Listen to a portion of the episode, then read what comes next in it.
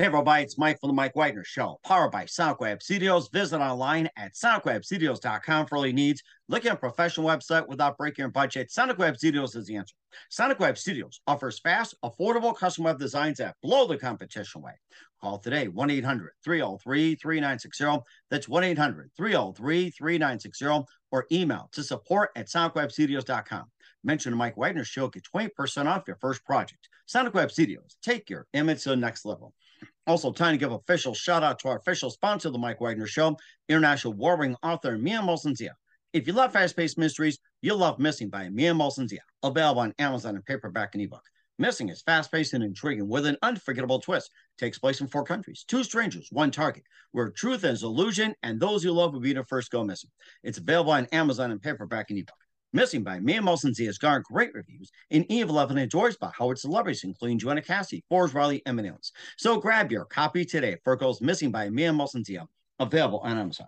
Also, check out the Mike Whitener Show at the mike whitener show dot com on over forty podcast platforms heard in over one hundred countries, including Facebook, SoundCloud, Spreaker, Spotify, and iHeartRadio. Also, Anchor F M, iTunes, Google Play, Amazon, Audible, Apple Music. Also on Diamonds F M, Oldies Radio, and hamilton radio dot net, plus a few other networks coming soon. Take the Mike Whitener Show with you on any mobile device. Subscribe to the Mike Whitener Show on the YouTube channel. Follow the Mike Whitener Show on Instagram, Twitter, and TikTok today. And for great gift ideas, go to amazon dot com and check out the Mike Whitener Show podcast. T-shirts, pop sockets, throw pillows, tote bags, hoodies, baseball gear. Makes great gifts twenty-four seven. Go to amazon dot com and check out the Mike Whitener Show podcast. And for more great gift ideas, go to amazon dot com slash Mia Molsonzia for great books like Missing, Once, and Wrinkles. Also t-shirts, pop sockets, hoodies, phone cases, and more. amazon dot com slash Mia Molsonzia. Check it out today. I'll support the Mike Whitener Show on Anchor F M, PayPal, and the mike whitener show dot com. Make sure to give generously today. We're here with a terrific gentleman from Brooklyn. That is the amazing Mecca today out there. It's uh, He's um, a singer, rapper, dancer, producer, and a seven multi instrumentalist. That's seven, by the way. Just count them. And uh, George Clinton's uh, four twenty Funk Mob. He performed with Amy Winehouse, also in the oh seven uh, M T V Music Awards. That's where he got his, um, you know, recognition. He really got himself on the map. He he also uh, has a new uh, new new band called the Planet twelve Movement, uh, featuring the Planet twelve uh, Syndrome as well. Sam, seven-time Grammy nominated, and also the grandson of a blues soul legend. We'll talk about that. And a brand new podcast featuring some amazing guests. And he's also got a brand new song that's going to be coming out very soon. And also going to be hitting the tour trail as well. Live, ladies and gentlemen, from the Plus Studios in beautiful downtown Brooklyn, where all things are happening. The multi-talented singer, rapper, dancer, producer, and seven multi-instrumentalist performer. Ladies and gentlemen, the amazing L A W. Hey, L A W, Mister Wow. Law, good morning, good afternoon, good evening. And yes, thanks for joining us, by the way. Man, listen, thanks for having me here. That's one hell of an intro, man. I just got to say, I, I love what you're doing. I think that you're doing what a lot of other art, artists and podcasts should be doing, which is multimedia. You got your merch, so I, I'm giving flowers to you as well, brother. That's, that's some excellent setup you got there, man. Thank you. I love flowers. I gotta say that. I pass these on to my wife here. Here, honey. Mwah. And that's the reason why y'all still married. That's a smart, smart man. That's right. I, I mean, it's been a long time. I gotta say that. You gotta love each other. So that'll be another Absolutely. Time as well. Yes. Absolutely. Not, look, there are great examples out here with, with the way marriage and stuff is set up now. It's good to hear stories like like yours and a lot of other, my other friends who have been married for so long, or even just pushing through everything. So that's that's amazing to hear, man. Mm-hmm. And thank you very much as well, too. That'll be on another subject, but you're a singer, rapper, dancer, producer, and a multi-instrumentalist, which is seven, by the way, and a very lucky number for you. And you also been in mm-hmm. George Clinton's um, four twenty Funk Mob. Uh, you performed with Amy Winehouse at the oh seven M T V Music Awards, and you also have a new band called the Planet twelve Movement, and you're the grandson of a blues soul legend, um, Sam "The Bluzman" Taylor, and uh, you have a new podcast, which is called The Planet twelve. We'll talk about that along with um, your previous releases. Uh, She Can Get It with Jelly Bean Johnson, and you have an E P called Megadope Maniac, and you have a brand new song Before You Hit a Tour, which is America's Inception. And before getting to all that um, amazing uh, career, L A W, tell us how you first got started. Oh, man. Well, um, I, of course, I will give you the shortest version possible. Um, I come from a family of musicians. You know, my family's known in the industry on both sides. Um, you know, my full name is Lawrence Taylor Worrell. So Taylor is my grandfather's side and Worrell is my father's side. So both names ring prominent in the music industry on so many different levels. Um, of course, starting with my legendary um, blues, rock and roll, doo-wop, um, blues Hall of Famer granddad, Sam "Bluzman" Taylor. And on the other side of the fence um, with the Worrells, of course, um, Bernie Worrell of Apartment Funkadelic. So there's been a lot of um, in-between stuff in terms of my family being my Juilliard for music. You know, most people go to school for, for music, but my family was my Juilliard because everybody had a section. My mother, Sandra Taylor, who still tours the world with her Motown review and tribute to all the girl groups. Um, Sandra Taylor, first place winner at the Apollo Theater. Um, my late My, my late incredible uncle, um, Bobby Real Deal Taylor in heaven. He was a thirteen-time Apollo Theater winner as well. So um, I, I was I was born into it. That's the only way to really kind of subjugate it in, in terms of um, you know, being raised in a family full of artists and musicians. So it wasn't forced into me. It wasn't. It was just something that if it's a part of your heritage, you naturally gravitate towards it. If I wasn't doing music, Um, I would be boxing, which is also the family sport. Oh, wow. As well, because um, yeah, me, my, my grandfather actually, um, his trainer was Papa Fly, who was Joe Lewis's trainer. So I, I come from a lineage of boxing, um, football, um, baseball, and definitely um, on the lawyer side of things. I actually started to be a paralegal when I went to Kingsborough College. So that could have easily been any one of those things, especially for media journalism. But the music bug just overrode everything. No matter what, no matter what else I got into, it always seemed to lead back to me picking up a guitar or or singing or rapping or, or dancing. It always just led back to the music. So I just knew, I'm like, you know what? Let's move forward in this and, and see where it goes from there. So, I mean, that's basically how I got started. Three years old, I was already kind of um, singing more than I was talking. So um, by the time I turned five, um, I started playing drums. So like any other kid, you beat up on stuff and then you have a natural rhythm. Cause I, come, I come from a family of drummers. My legendary uncle, um, Tony T. Funk Austin, played with James Brown and Kool and the Gang. So, oh my um, gosh. And then my other uncle, um, Rudy Worrell, was also playing with um, Blue Magic, um, Millie Jackson, and a lot of the, the, north, the, northern, the, the northern soul artists that were coming out during the seventies. So drums became the first thing. And then two of my cousins, Rudy and Rasheen, they're the sons of Rudy Worrell. So even though I was good, they were way better. So my thing is like, I'm playing drums, but they have a natural habitat like my uncle. So you know what? I'm going to come over here guitar. Because my granddad, of course, you know, Sam "Bluzman" Taylor, that's my first guitar influence. And then after that, I discovered Hendrix because my grandfather actually gave Jimi Hendrix his first job when he left. Wow, yeah, amazing. Before the, before the Jimi Hendrix that we all knew with the crazy hair and the, the Jimi Hendrix that the image the world knows today, a lot of people forget that Jimi paid his dues as a rhythm guitarist, playing with the Ozzy Brothers, Little Richard, um, Curtis Knight. So it, my grandfather was in that gene pool with everybody else. So um, when my granddad left Joey Dee and the Starliters, you remember the Peppermint Twist back in the sixties. He's the original guitarist for that band. When my grandfather left, he was like, look, I want to do more writing and producing, but I got just got to take my place. And he went to the Village and got Jimi, and Jimi actually got with um with Joey Dee and the Starlighters and stayed there for a short stint. And then, of course, as we know the story, Cass Chandler saw him at the um at, at the um Cafe Wa in the Village and took him back to London, and and the rest is history. So um again, long story short, this is my life. So when we go, when you grow up having Dennis Wilson of the Beach Boys come to your house in California, and you walk in from school and B B. King and Albert Collins is sitting right there in your living room, you know, I, that, that's how I really knew that my grandfather was was the truth. So I, I learned very early in the game in terms of doing that. So it helped me to develop what I was into and everything like that. So yeah. That is so interesting. You know, your um, your your grandfather, you know, actually taking in Jimi Hendrix under the wing, and um, I guess I kind of wonder about Jimi Hendrix, you know, being like easy to work with and everything like that. Oh, do, do yeah. you think it was more of a student that was willing to really suck it all in, or something like that? Well, I mean, let's keep it honest. I mean, listen, as my grandfather once said, we all get something from somebody. Nobody comes into. I mean, of course, there are natural gifts. I mean, look at somebody, a perfect example. I, I just spent time a couple of months ago. I had the pleasure of meeting my number two idol next to Prince, which is Stevie Wonder. I hung out with Stevie Wonder for five hours. in oh a restaurant. Oh my gosh. So keep in mind, yeah, you can you can imagine what my, I cried and everything. It was emotional for me.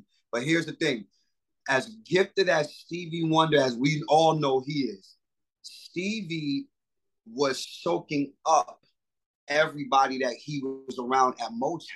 If you read all the stories about Stevie Wonder, all the people that, that worked at Motown, whether it's the A and Rs, the musicians, the Funk Brothers, all the musicians, they all said Stevie Wonder, as, as confident as he could be, even though he was great at what he was naturally as a kid, he took everything in. So that was me, basically. And then think about it. Definitely Jimmy, because as bad as Jimmy was, Jimmy, and it's funny because that's why Little Richard always make the joke. He said, I had to, I, you know how you talk, I had to fire Jimmy because, you know, Jimmy tried to upstage me. Because it, wasn't to, it, wasn't that, it wasn't that Jimmy was trying to upstage him.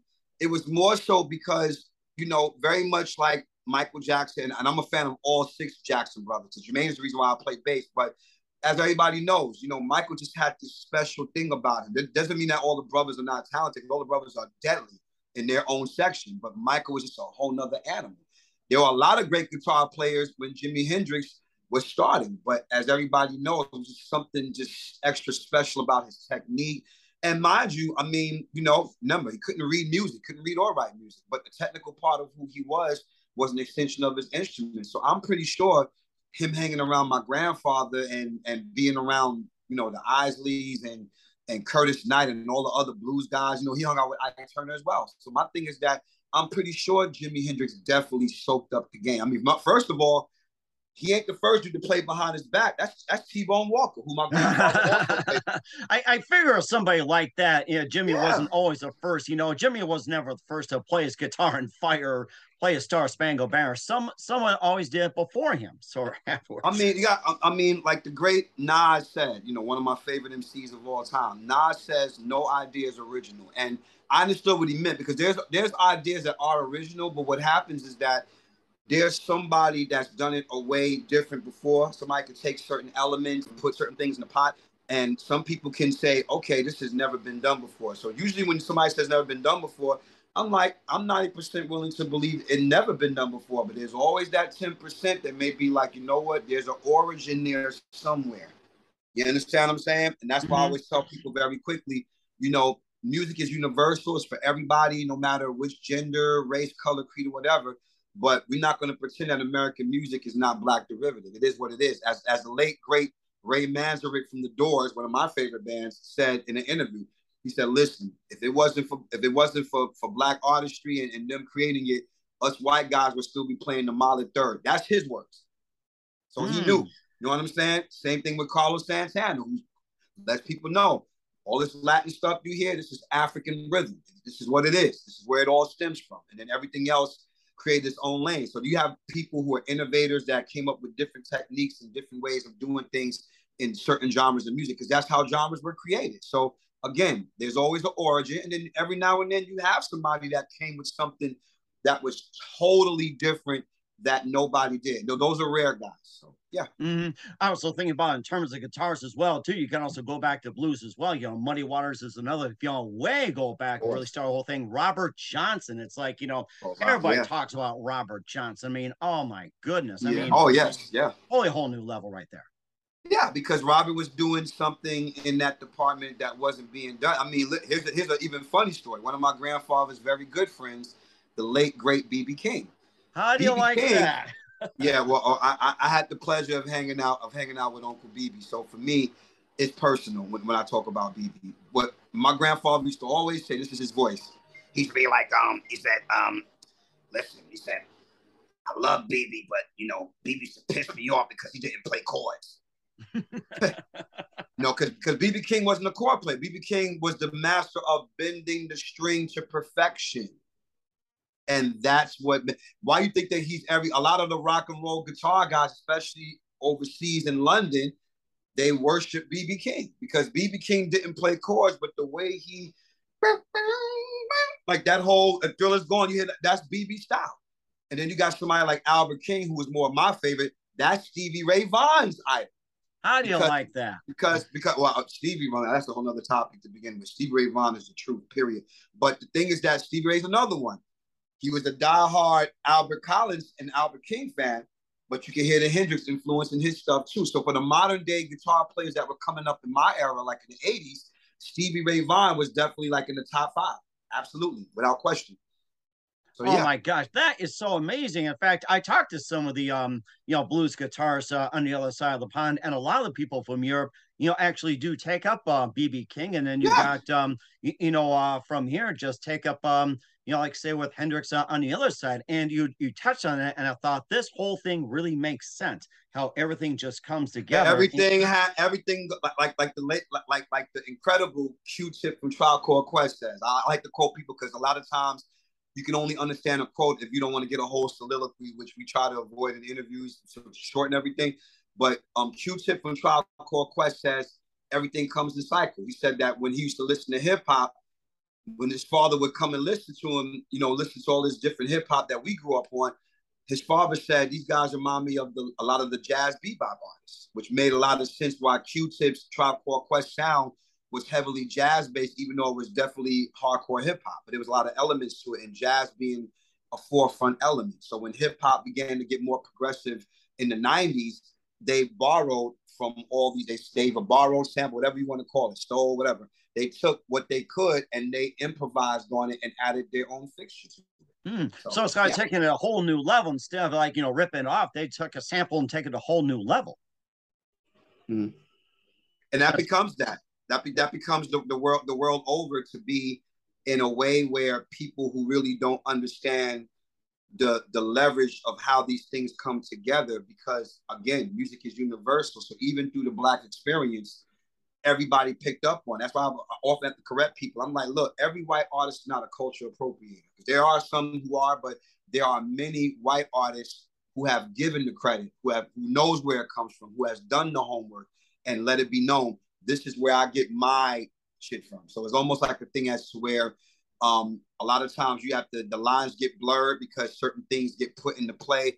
I had to school people about Elvis on so many different levels. A lot of people had this image of him, of him being a racist. My grandfather worked with Elvis. So this is how I know that he wasn't a racist. My grandfather wouldn't lie to me or make up a thing to protect his honor, because all the guys that worked with Elvis, all the doo-wop guys that hung with him, you know, even Jackie Wilson's son, Bobby Wilson, told the whole the same story I told. I'm like, see, so I, I'm not lost, because that Jackie Wilson was Elvis's hero. So ah, people, that's... But people, but people don't know, because again, we were taught we, we didn't have social media back then. That's why I say thank God for social media, because you get to hear and you get to hear the real stories and the real information from the people who were there, or the people that told the people who were there. Because remember, my grandfather's been been dead for over, what, twelve, thirteen years now, not more. Mm-hmm. So my thing is that I toured with my grandfather. I hung around him and Benny King when they were telling me these stories about um, Elvis and um, Jerry Lee Lewis and all these other guys who were in the mix way before I was, way before my mother was born. So I'm I'm going I'm going to listen to the O Gs, as we said. You know, shut your mouth when the O Gs are talking. So every time I got around the O Gs. I, I didn't say nothing. I just, I, I had questions, of course. I'm always going to ask questions, but um, I sat there and I soaked up the game, period. Mm. That's rather interesting, too. You mentioned about working with a legend, and another legend you're with, uh, George Clinton. We'll talk about that in just one minute, but first listen yeah. to The Mike Wagner Show at the mike wagner show dot com, powered by Sonic Web Studios. Visit online at sonic web studios dot com for all your needs. Look at a professional website without breaking your budget. Sonic Web Studios is the answer. Sonic Web Studios offers fast, affordable custom web designs at below the competition rate. Call today, one eight hundred, three oh three, three nine six zero. That's one eight hundred, three oh three, three nine six zero, or email to support at sonic web studios dot com. Mention the Mike Wagner Show, get twenty percent off your first project. Sonic Web Studios, take your image to the next level. Also, time to give official shout out to our official sponsor, The Mike Wagner Show, international warring author Mia Molsonzia. If you love fast-paced mysteries, you'll love Missing by Mia Molsonzia, available on Amazon and paperback and ebook. Missing is fast-paced and intriguing with an unforgettable twist. Takes place in four countries, two strangers, one target, where truth is illusion and those you love will be the first go missing. It's available on Amazon and paperback and ebook. Missing by Mia Molsonzia has garnered great reviews. An E V eleven endorsed by Howard celebrities, including Joanna Cassidy, Forge Riley, and Elvis. So grab your copy today for Goes Missing by Mia Molsonzia, available on Amazon. Also, check out The Mike Wagner Show at the mike wagner show dot com on over forty podcast platforms heard in one hundred countries, including hamilton radio dot net, Diamonds F M, Oldies Radio, and more. Tickets with you on any mobile device. Subscribe to The Mike Wagner Show on the YouTube channel. Follow The Mike Wagner Show on Instagram and Twitter. Twitter and TikTok today for great gift ideas. Go to amazon dot com and check out the Mike Weiner Show podcast. And for more great gift ideas, go to amazon dot com slash Mia Molsonzia for great books, merchandise, and more. Also support the Mike Weiner Show on Anchor F M, PayPal, and the mike weiner show dot com. Make sure you do so today. We're here with the multi-talented singer, rapper, dancer, producer, and seven multi-instrumentalist, Planet twelve, best known as the L A W, here on the Mike Weiner Show. Yes. And just amazing as well, too, Planet twelve's Pioneer Project. And one of the, um, you, you uh, mentioned a bunch of legends you were involved with. You also played with George Clinton and also the uh, four twenty Funk Mob. And uh, tell us more about that. What was it like playing with George Clinton? One of my favorites. Well, I mean, I'm a, I'm twenty I'm twenty plus years in as a as a certified P Funk member. I still play with them. As a matter of fact, um, we have a show coming up at the legendary Whiskey A Go Go next week, four twenty Funk Mob, and I think it's going to be the official after party for um the Parliament Funkadelic show, if I'm not mistaken. But um. Um, off and on, of course, not as consistent as we did when I first joined the camp. But of course, you know, P-Funk is like a big ass tree with a bunch of branches on it. And we're all the, the subsidiary acts like Bootsy, you know, Uncle Bernie and um, Parlette, um, the Brides of Funkenstein. You know, there's like a bunch of trees. So all of us that created our own chapters within the P-Funk environment, um, we lay claim to that. So to say, I, I still I still get chills when I perform with Dad. I, I call George Dad because, you know, George was the first one that gave me my first major industry check. I was making I was making some money doing shows and stuff, but George valued me as a producer. He saw what the record labels weren't seeing in me because we were having such a difficult time trying to get signed and different things like that. And then it's interesting because at twelve years old, I told my mother, one day I'm gonna meet George Clinton. I'm, I'm gonna become a part of P-Funk Artists. This is me at twelve years old. When, when I discovered the mother. I mean, because y'all keep in mind, I'm an eighties baby. So for me, as hip-hop started to come into the picture, but then there's my uncle, a legendary funk drummer, that had the greatest funk collection of all time. As a matter of fact, not even just funk. Um, Uncle Tony also had jazz fusion records, like Mahavishnu Orchestra, Weather Report, Miles Davis, Herbie Hancock. So, and as we know, jazz fusion, for the most part, in the seventies, there was always a certain level of funk.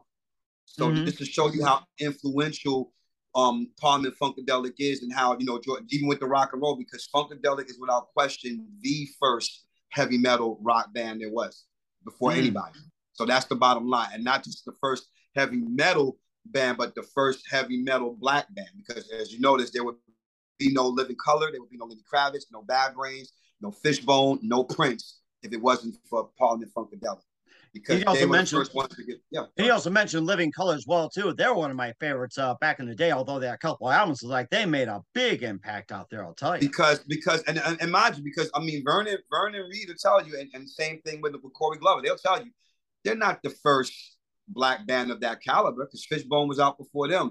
But Living Color's mainstream success made them important, because they were able to break through certain grounds that a lot of the other hardcore underground black bands like Bad Brains and Fishbone weren't able to. And it's crazy because Fishbone was in the mainstream. They were on M T V and all that, but for some reason, I don't know. And I, and I blame the record labels. I don't really blame the fan base because you see their fan base is still worldwide and everything else. But um, Living Color just was able to break through. And with Cold, Cold Personality, once that record came out and it went platinum, now they were able to see that, okay, we're reminding y'all guys, rock and roll is for everybody, but us black folks, don't forget, we started this.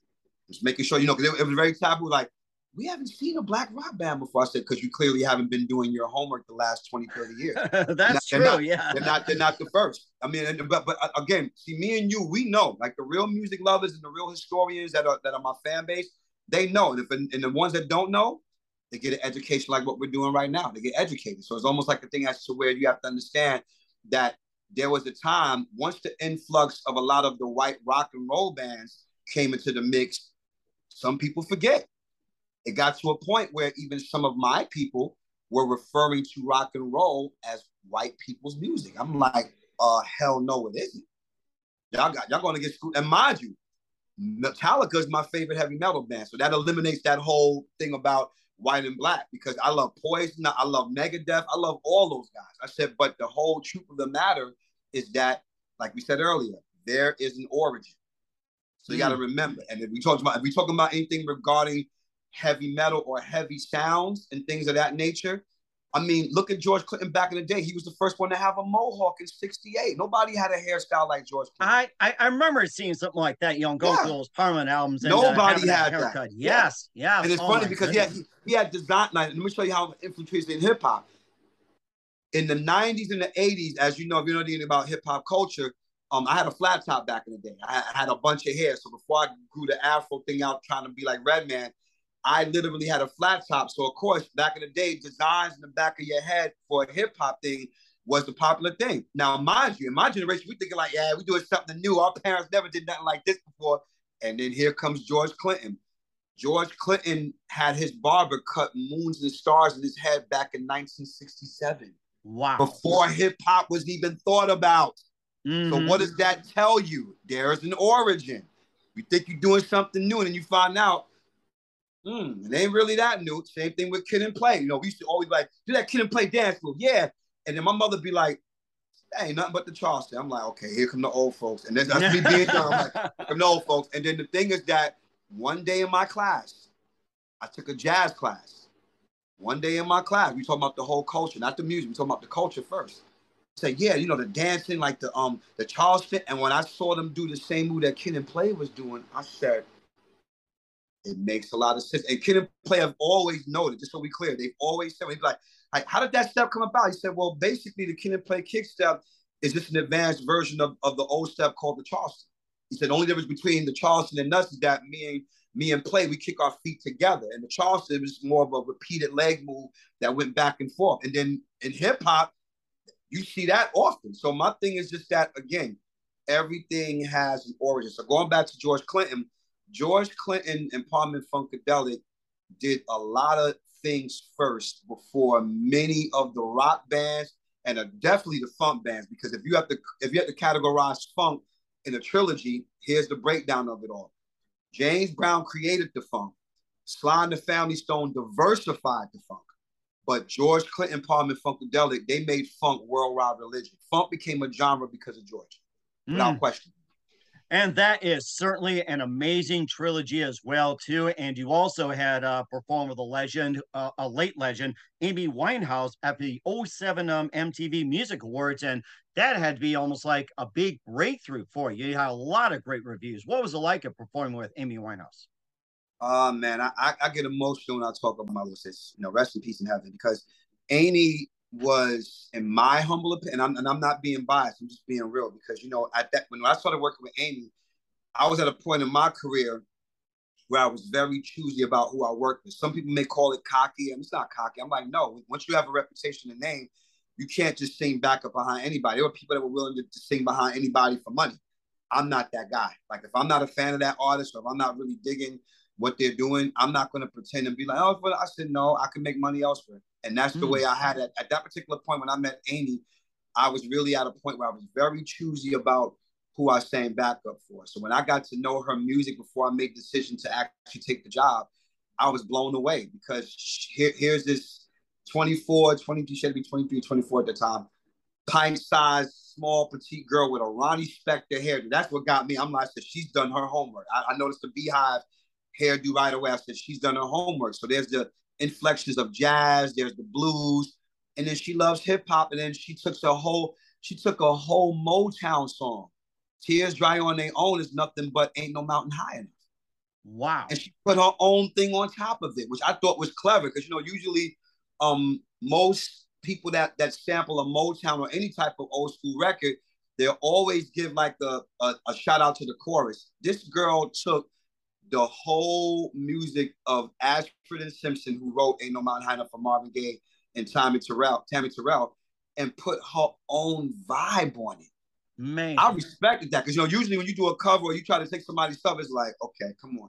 And she knew. The thing about Amy is that she knew what she was doing, so it wasn't like this thing as to where, um, well, we don't know who those people are. Amy was. I want people to. What, what I want people to know about Amy is that Amy was a show-nuff student of her craft. That's what made me love it. The conversations that me and her had when we had dinner and breakfast and things like that, she knew about my granddad. That blew my mind. She did her homework on me. So my thing is that um, it, it, it just, you know, I miss her so much because I felt like if she would have been more ambitious, because she was, she really wasn't ambitious. Like she really, she recorded so much stuff that you're only going to get like a couple of more albums from her for Universal, because she didn't really record a lot of stuff after um, the albums that they put out with Tony Bennett and all that other stuff that they've been releasing. Because I used to tell all the time, I'm like, you don't realize what you've done in this game, you know, coming in here. You know, you, Lady Gaga as well, like everybody that came in with their own chapters from that side of the fence. You know, Gaga's, I mean, Gaga's from here, but, um, you know, Adele is from overseas, overseas as well. So, um, yeah, working with Amy was just, was just incredible. Like she, even when she was tipsy or halfway drunk, she would come and do sound check and it would be flawless, more than people who I've worked with that have a professional setting that didn't drink or do any of that stuff. So, um, yeah, and, and I miss her so much. I, I really do. We, we, in that short matter of time, we really made a lot of impact. The fans all over the world still keep in touch with me and, and, and my, my partner Xylon, who's, you know, who was an original Amy back, original Amy Winehouse background singer. And, um, you know, it's just, it's incredible. People still do the moves that we created, which is very fun because, you know, we were able to have a lot of freedom on stage as her background singers. You know, we were doing steps that people liked, kind of like the Pips, the Temptations, you know, that sort of thing, you know. That is so amazing. And when, when I heard first of all Amy Winehouse, and they said they had comparisons to uh, Billie Holiday, and I thought this is going to be like the next best big thing. And I said, "Oh my gosh, amazing!" Did the uh, Beehive? It's like it just brought it just brought back the Beehive being cool again. I loved it. Well, I mean, because I mean, I, I, I mean, again, you know, sometimes you have to borrow. Sometimes you have to look to inspiration. There's certain things that I've done that fans who've been paying attention to me long enough, or they read my posts, whether they're long or short, they get the whole advantage of, oh, I see where you got that from. Like people, fans will run up on me like, that one riff you did, that sound like Chaka Khan. I said, well, Chaka Khan's my favorite female singer of all time. So the fact that you heard it in my voice, that means you've been paying attention.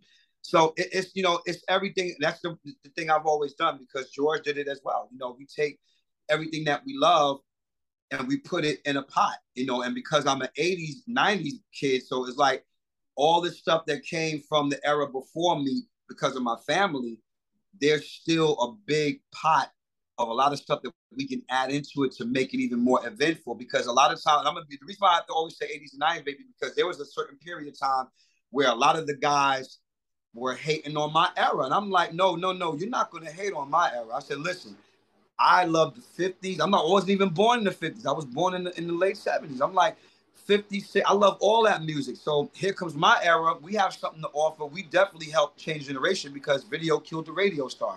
That's there true. You know? Yes. So my thing is that give us no put some respect on our era. That was my main thing. It wasn't about I, see. I wasn't one of those kids that was like, ah, that's that. That's that old school shit. Like, see, a lot of kids try to do that now. Like these millennials. And then here's the thing. They say that. But then every record I've heard in the last five years, they always taken from Michael Jackson, from Prince, from even even from Fer this one guy. Who's this guy? Jack Harlow, this new white rapper. He took um Fergie's Fergie's hit. Fergie's hit is not even ten years old, if I'm not mistaken. I'm glamorous like.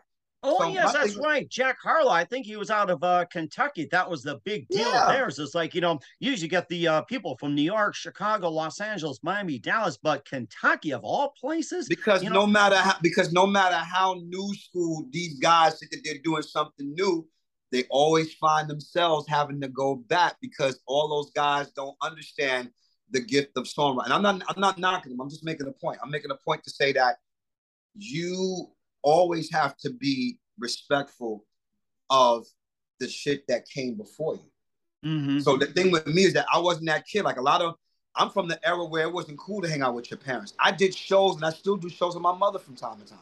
I do shows with her. So my thing is that my parents and my grandparents were cool as fuck. So for me, I never subscribed to that typical eighties, eighties, nineties theory. My parents were cool. I had more freedom in my house than most of my own cousins did. So there you go. So mm-hmm. I, I had to, I, I got the coolest mom in the world. So yeah. Uh, and, and we're certainly glad you do so. You also worked with another legend as well, too. You've got an E P. We'll talk about your latest release, an upcoming tour, podcast, and more. You listen to The Mike Wagner Show at the mike wagner show dot com, powered by Sonic Web Studios. Visit online at sonic web studios dot com for all your needs. Also brought to you by our official sponsor, The Mike Wagner Show, international warring author Mia Molsonzia Missing, available on Amazon in paperback and ebook. We'll be back with the multi-talented L A W after this time. We're back with the amazingly multi-talented L A W and the Planet twelve Project here on the Mike Wagner Show. And uh, we talked about um, a lot of the amazing backgrounds of people you worked with, a lot of influences. And he also worked with another legend as well, too, with uh, Jelly Bean Johnson, accompanied by Tony Moe and Monty Moore. She Can Get It. And also your uh, E P, Mega Dope Maniac. And uh, tell us more about that. And what was it like working with Jelly Bean Johnson? Well, I mean, you know, Uncle Jelly Bean, Uncle Monty Moore. I mean, for anybody that knows about the Minneapolis sound, of course, spearheaded by my number one idol in heaven, Prince. Mm-hmm. Um, you know, major, you know, and I always say number one because when people, you know, people are curious, like, like why is he, you know, people like, why is he number one? Because even though Michael Jackson is my first primary hero, like for any other, for any, for any black or white kid that grew up in the eighties, Michael was pretty much the template. Like, that's where we want to be. He creates magic. But the more I got into Prince, the more I understood who I was, because Prince can play extreme guitar solos and every other instrument, but then he can put the instruments down and can perform and give you image. He can give you sex. He can give you um, political shit. He can give you, you know, just straight up fun and, and just combining all these genres together, very much like his number one idol, which is Stevie Wonder. So, of course, even though Prince spearheaded the Minneapolis sound, he didn't do it alone. So the architects, Mars Day and the Time, which of course Jelly Bean and Monty Moore are known for, and of course um, Jimmy Jam and Terry Lewis, who changed the game as R and B pop producers. Oh, definitely, that, yes. You know, the influence that the Minneapolis sound had on the musical culture from the eighties going all the way up until now, it was only right. So um, with the group Enema Squad, which is another P-Funk band, um, um, courtesy of my boy Gabe Gonzalez, we were the Times opening act. So for me, meeting my time heroes was even bigger than anything else, because Jelly Bean being one of the greatest, if not top five, most influential funk drummers of all time, without question, but also a beastly guitar player, also a beastly producer. Same thing with Monty Moore, because, you know, they produced Black Cat and, um, and um, The Pleasure Principle for Janet Jackson. So we've been friends for over twenty years. So our friendship is what led to that collaboration, because everybody always wondered, are y'all guys going to ever work on something together? I said, yeah, when the time is right. And it wasn't because of nothing that they did or something that we didn't do, because, yeah, remember, I'm forging my own destiny with Planet twelve, and Mars Day and the Time will forever be booked in this biz until, until, they, until they decide to stop doing it. So we were busy, but we always kept in touch. We, we came to each other's shows. One night, one special night, I played the bitter end. Jelly Bean sat in with us, and Sinbad as well. Like, they all sat in with us, and and that was a major thing. So She Can Get It came about one day because Jelly Bean decided that he wanted to start working on an album. He had never did an album before. Now, he's not a singer, but of course, you know, he's like like like like, like a Santana thing, you know, mm-hmm. playing guitar solos over some dope groups from some dope producers and writers. So imagine my surprise when I got the call. I was shocked. Because, you know, again, we're friends. Like, that's, that's, that's my uncle. I call him my uncle. We're family. He said, yo, nephew, I've always loved your production. I always loved you. You know, he's been following my career. He loved my, my first two albums. He said, man, you got, you got, I'm working, I'm working on the album, man. You got something for me? I'm like, something for you? No, you're the reason why me, me and my boys became producers and writers. You, Jimmy, and Terry, and Monty. So my thing is like, you know what I mean? I'm, I'm like, oh, like, I know the feeling. Yes. So, I, so I, I'm just like, I'm, I'm, I'm humble. Of course, I'm like, wow, Lord, that means you really been doing something right. Because for Jelly Bean or any, see, here's the thing, I'm, I'm gonna get back to the story, but any hero of mine that shows me love or gives me any flowers, I've done my job. I, I mean, God forbid if I never get a platinum or gold plaque. That's not, that's not what it's about. I mean, that's great, but if I never get a Grammy, that's great too. But those are my rewards and awards. Anytime that any one of my heroes talk about my singing, my rapping, my musicianship, my dancing, no matter what aspect of my talent, I know I'm doing something right, because I don't pay people to co-sign my work. I didn't I didn't tell Lionel Richie to mention me in an interview. He mentioned me in the end. I'm like, wow. And that's one of my closest friends. Like, I didn't ask Lionel to do that. That's because when the talent is real and it speaks, people will will tell you in a matter of heartbeat. And I promise you, if I would have been just quiet and meek and extra humble, I probably wouldn't have gotten those accolades, because you have to prove yourself. But um, going back to Jelly Bean, um, it felt good. So I said, I sent them his tracks. I had this one groove that I was working on, which was crazy. Matter of fact, hold it right there. I'm actually, I'm gonna actually play a little bit for you just to show you oh, oh. how this shit. Oh, feel free. Yes, definitely feel free. You can do so on the Mike Wagner Show as well, too. So we're here with the amazing uh, L A W here on the Mike Wagner Show. And um, looks like you play your guitar. You're going to get a treat. Absolutely. So the thing was is that I had this song that I was going to put for my third album, which eventually became Megadomaniac. I was, I was very slow working on it because at that time I was putting stuff together and then bam, the pandemic happens. That's another story. But um, the thing was, I already had this groove, so it was just a typical, you know, nine on the eleven, you know, C sharp, C C sharp sort of thing.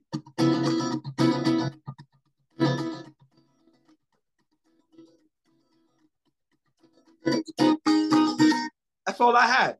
So I didn't have no words yet. Now, mind you, this wasn't meant for Jelly Bean at first. It was just meant for me. Mm-hmm. I didn't even have the title at that particular time. All I had was just that. All I had. So I said to myself, now this is me not talking to Jelly Bean yet. So he's like, yo, he said, I, I, can you get it to me in a, in a few days? I'm like, yeah, I got you. So I go to the studio and I come back to that riff again. Now I'm sitting here struggling. I'm like, do I keep this for myself or do I give it to Uncle Bean? Because mm. keep in mind, Jelly Bean was doing a lot of blues stuff at this time. Because you got to remember, that was his escapism for him to play more rock and roll and more progressive guitar because, you know, when he went to Time, it's all about Minneapolis, it's all about that that that that same type of Obrium synth synthesizers, like the, the, the Prince sound. So basically, right. I felt like for him, he wouldn't want to put that that Minneapolis stuff on his album because he's been doing that for over forty, fifty-something years. So it's like, we'll do something different. So I was scared. I was scared to give it to him. I'm like, he might reject it, be like, say, ah, you know, nephew, I love it, but I'm trying to do some more progressive stuff, which, which, which I would have gave him too, but I'm just saying more so. I thought in my mind that if Jelly Bean does his first album, all the fans that know who Jelly Bean Johnson is, they're going to want to hear a song that's more in line with what they mostly know him for. Because no mm-hmm. matter what Jelly Bean does progressively, at the end of the day, he is primarily and mostly known as one of the greatest funk drummers of all time, playing behind Marge Tate and the Tom. He's affiliated with the Prince camp. So people know that. And as well as his production for Black Cat with Janet Jackson and New Edition and a lot of other artists as well. So I said, you know what? I'm just going to go all balls out. So next thing you know, I'm playing this. That's the bass line. Wow. Because the bass line is basically doing what, what the guitar part is doing. So I just started playing it. She can get it. Now, she can get it is a popular phrase, as you pretty much know. That's pretty much another way of saying a girl that looks good, if I ever had a shot with her, she can definitely get some of this love. And so um, there were a lot of other songs that even had the same title I didn't even know about till later on. So I'm just like, me and my boy Errol used to always say that when we were at the club, you know, we wasn't trying to pursue too much, and we looked like, yeah, she can get it. And I'm just like, this would be a, this would be a nice song.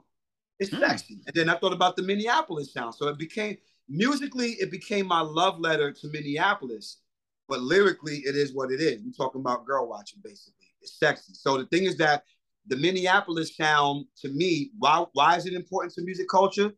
For two reasons.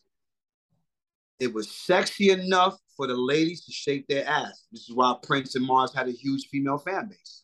Mm-hmm. It was sexy. That rhythm, you can't, come on. How could you not dance over that? Mm-hmm. How could you not dance over that? And, but it was still aggressive and hardcore enough for the fellas to be like, to make that funk face. Yeah, that's sick. Like that's amazing. So, and so long story short, I told him, I sent him the track, and he flipped. He said, nephew, yes, I want to record. Da, da, da, da, da, da. I said, okay, under one condition. He said, anything for you, nephew. Can we get Uncle Monty Moore on here? Because Monty Moore, one of the baddest songwriting keyboard players in the history and the only white guy in the time. So that, if that mm-hmm. don't tell you nothing else about who Monty is, he ain't your typical white guy. This guy, funk, classical, the whole bit, whatever, whatever you want to call it. And again, our relationship spans over twenty something years. So now here I am. I got Jelly Bean, Monty Moore, and then last but not least, the final piece of the puzzle, my big brother, the great Tony M of New Power Generation. I've always loved the way Tony rhymed, because you know, my, my, my rap style is kind of rapid fire aggressive, and him and Moni Love and, and um, my, my other um, icon, Jazzo, the one who pretty much put Jay-Z on the map. Those are my guys. Like, that fast style of rapping is part of the lineage that I'm part of.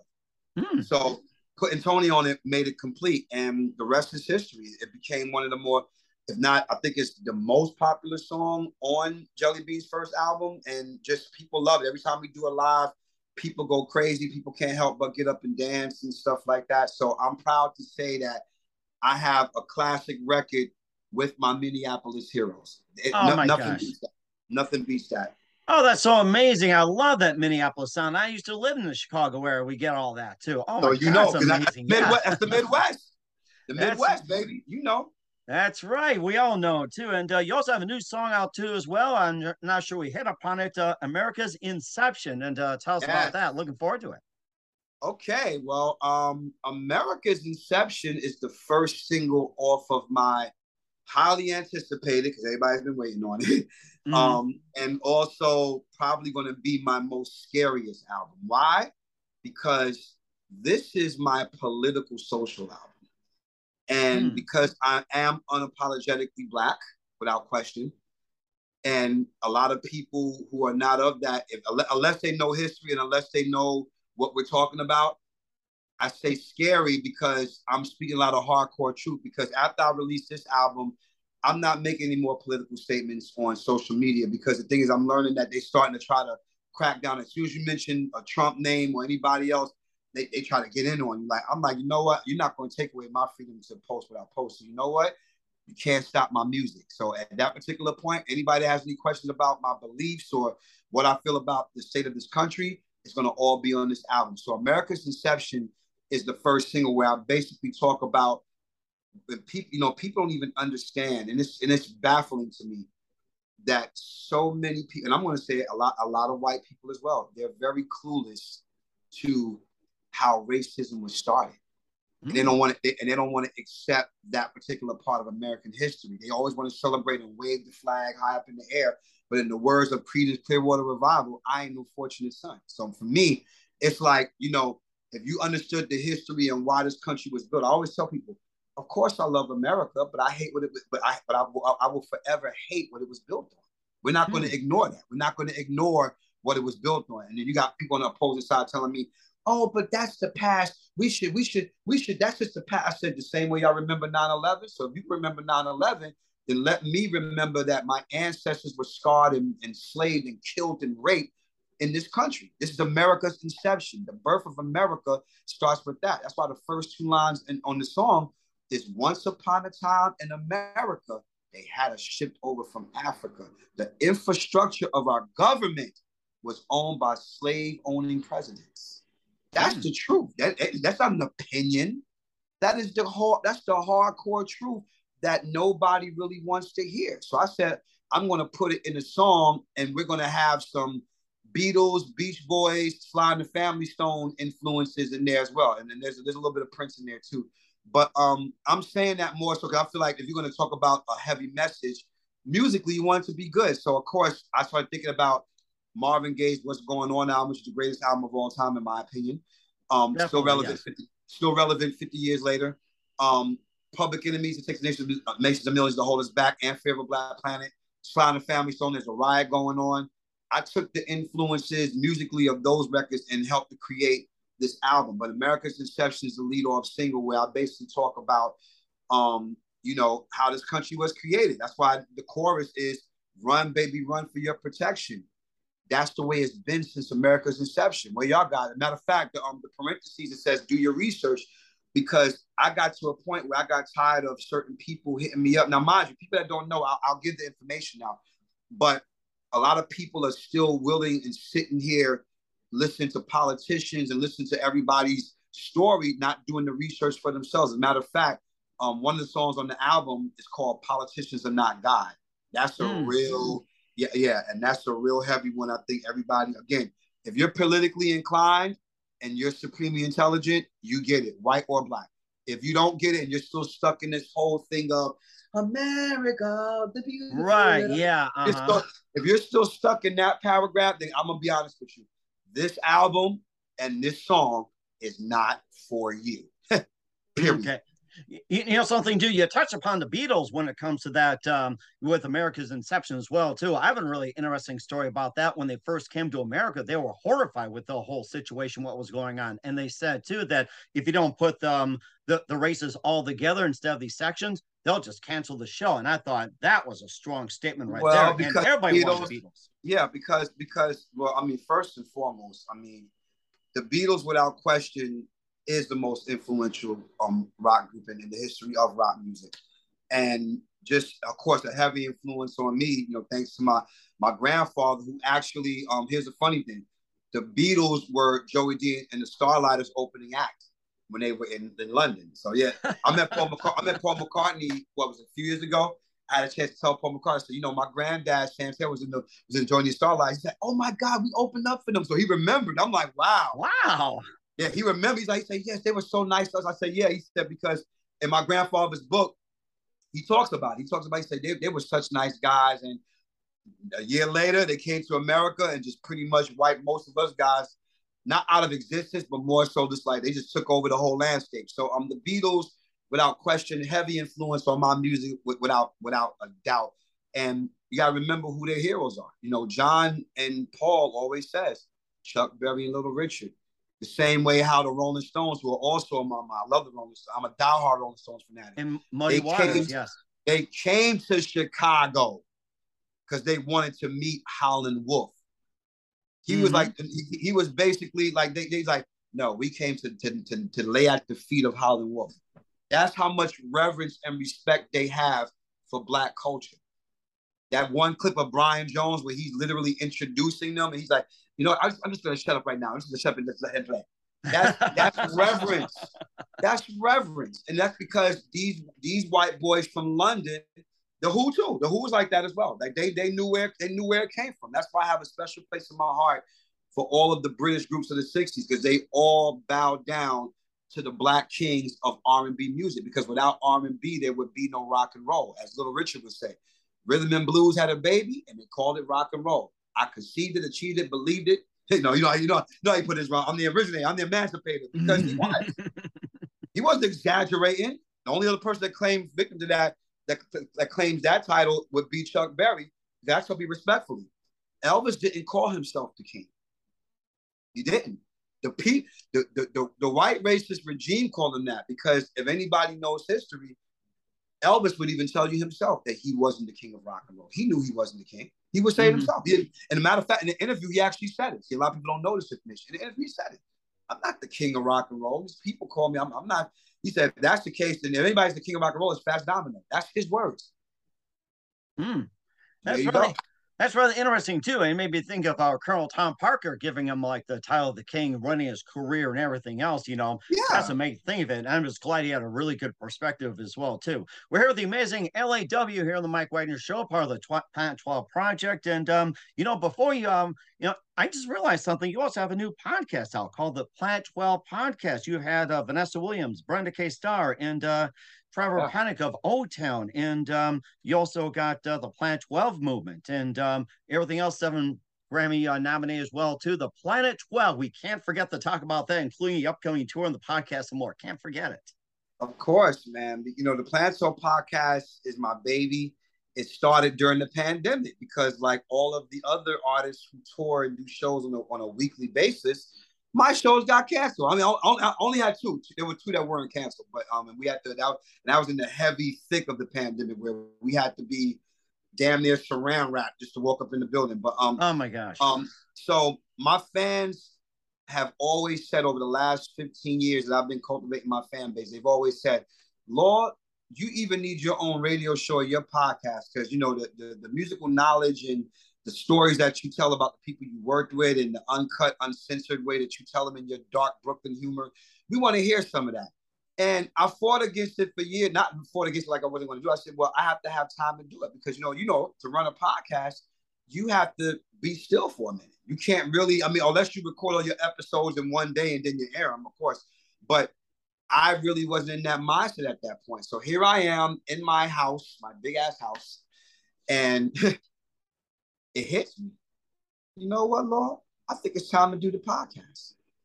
I think you should bring some of your industry friends on and then, of course, bring up your heroes.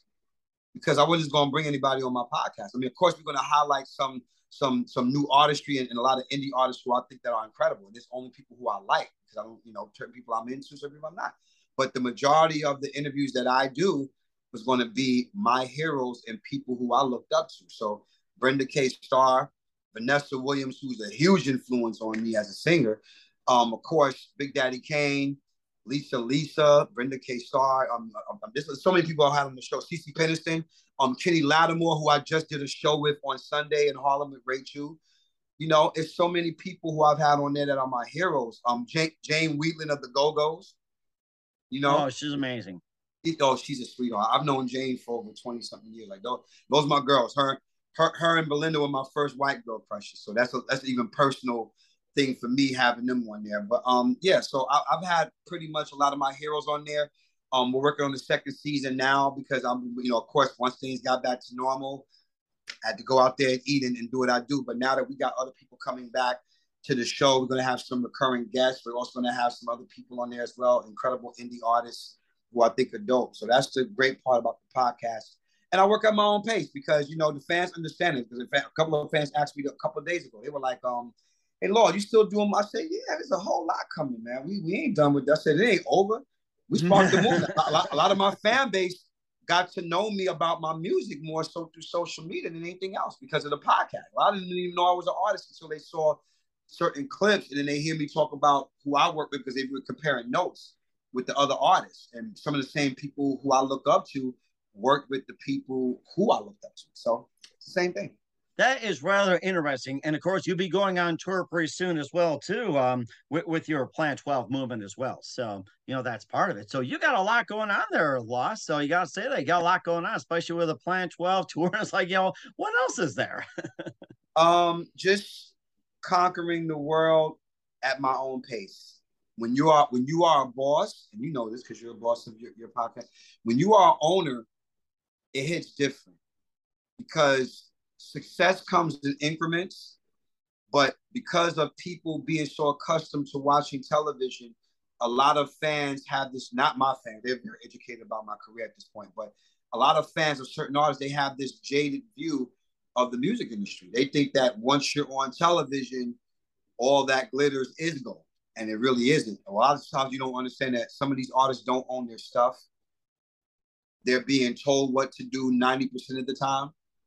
And then even if they are somewhat owners, they still have to shuck and jive for certain platforms.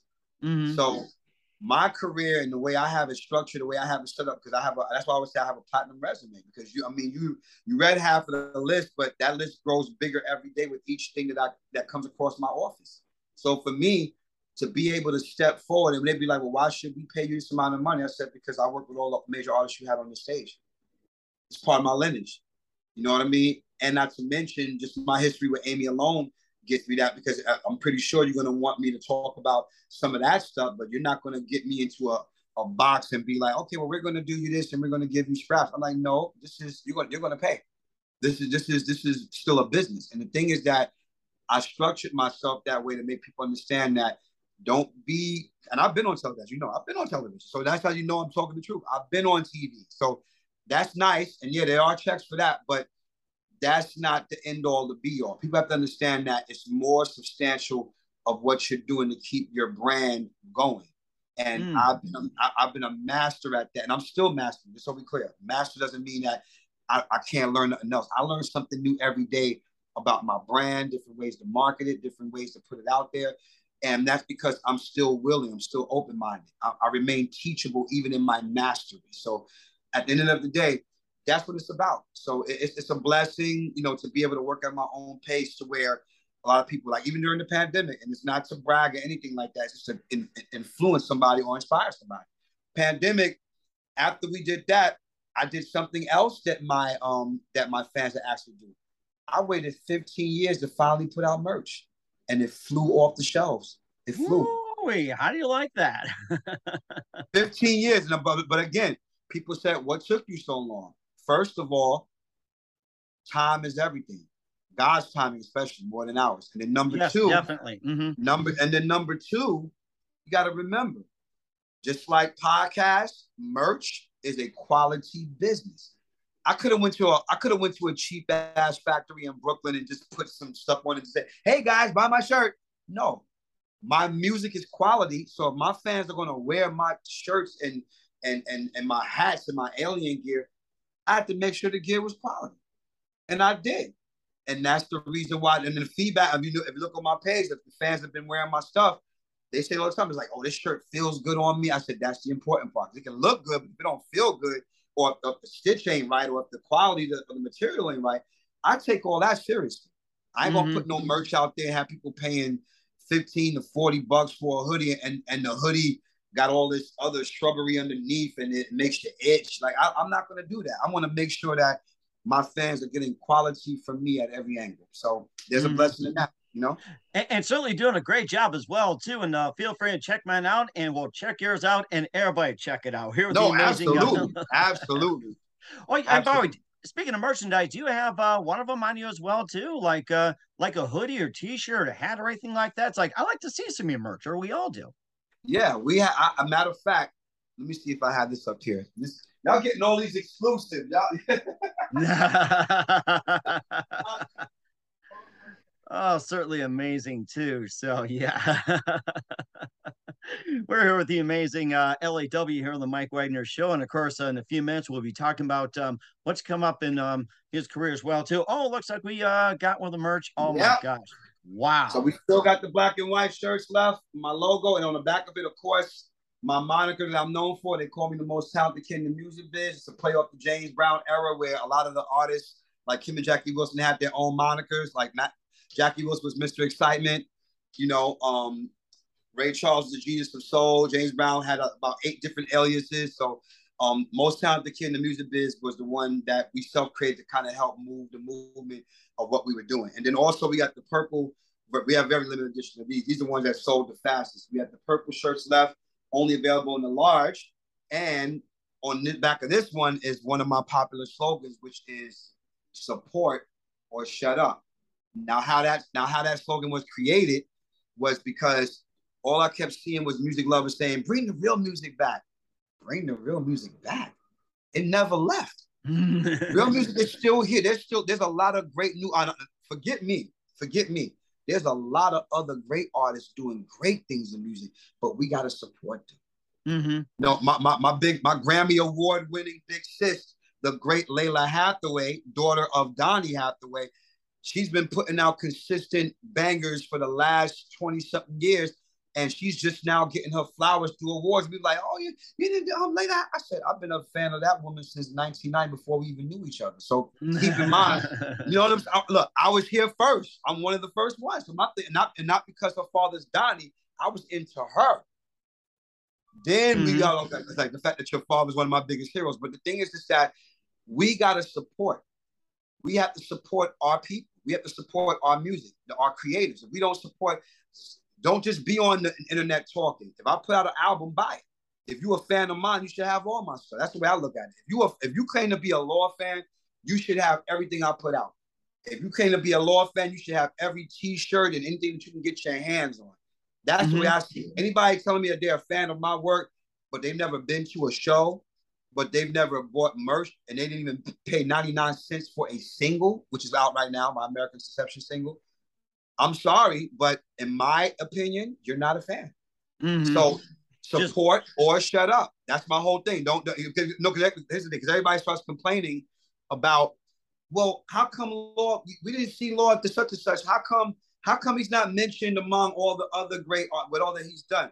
I said, well, first of all, it depends on the perspective that you look at it from. But number two, what are you doing to keep me and my name and my brand in people's mouths? What mm-hmm. are you doing? That's what I'm saying. Yes. Like, what, what, what, what are you doing? Are you doing your part? Are you just sitting on here being Twitter fingers. Now, see, this is me practicing what I preach, because guess what?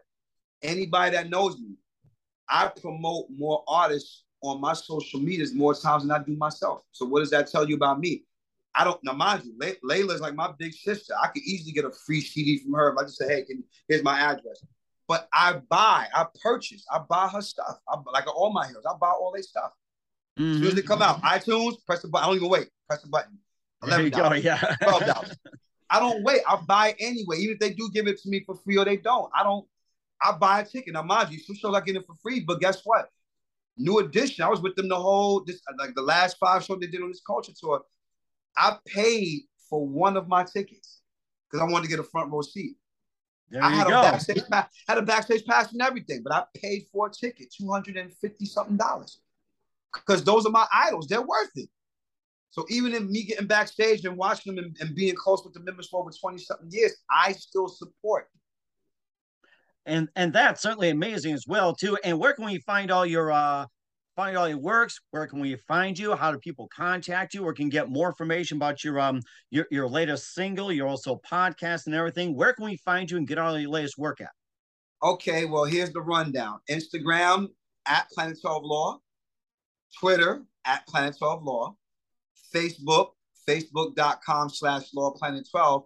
I'm also on SoundCloud, which is can, find, can, can be found underneath Planet twelve Productions or L asterisk A asterisk W. They can find all the music on there. And of course, all of my music is available on iTunes, Spotify, Tidal, you name it. All the um all the digital stores. You can find it on there. Just, just make sure you type in L asterisk A asterisk W or Planet twelve. All three of my albums, the Planet twelve Syndrome, the Planet twelve Live Sessions, and Megadomaniac, and also my new single is out right now, America's Deception. You can find that on all digital outlets. That is certainly amazing. We will check it out. We're with the amazing uh, L A W featuring Planet twelve here on the Mike Wagner Show. A very big thank you for your time, and definitely looking forward to having you again soon. And uh, just lastly, so we went over the, all the influences and everything else. What is the best advice you can give to anybody at this point? Oh, okay. Well, I'll break it down in three sections. Um, Learn the business. Learn the business. Learn the business. Learn the business. Learn the business.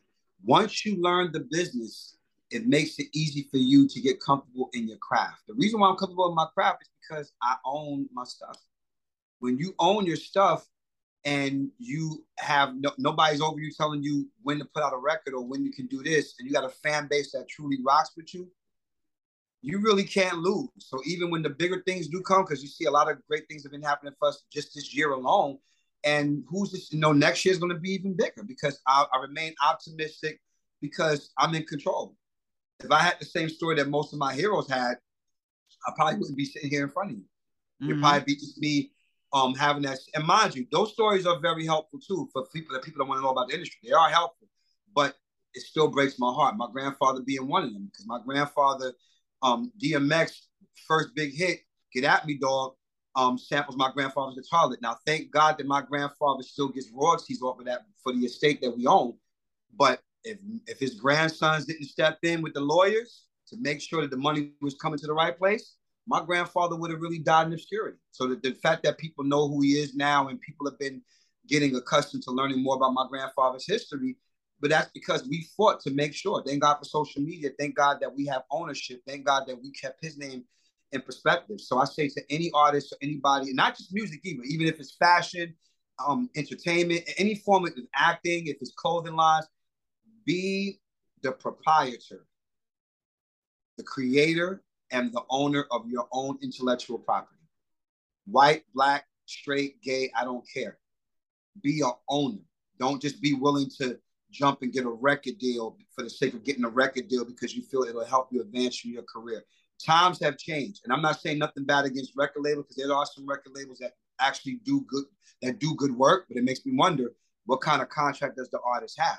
You understand what I'm saying? So mm-hmm. you're just better, you're just better off being an owner. I don't see anything bad because record labels can be shiesty too, but indie indie record labels are shiesty too. Ain't just major record labels. Indie labels are something else too. So I just said, you know what? I own Planet twelve. I just put out music my way.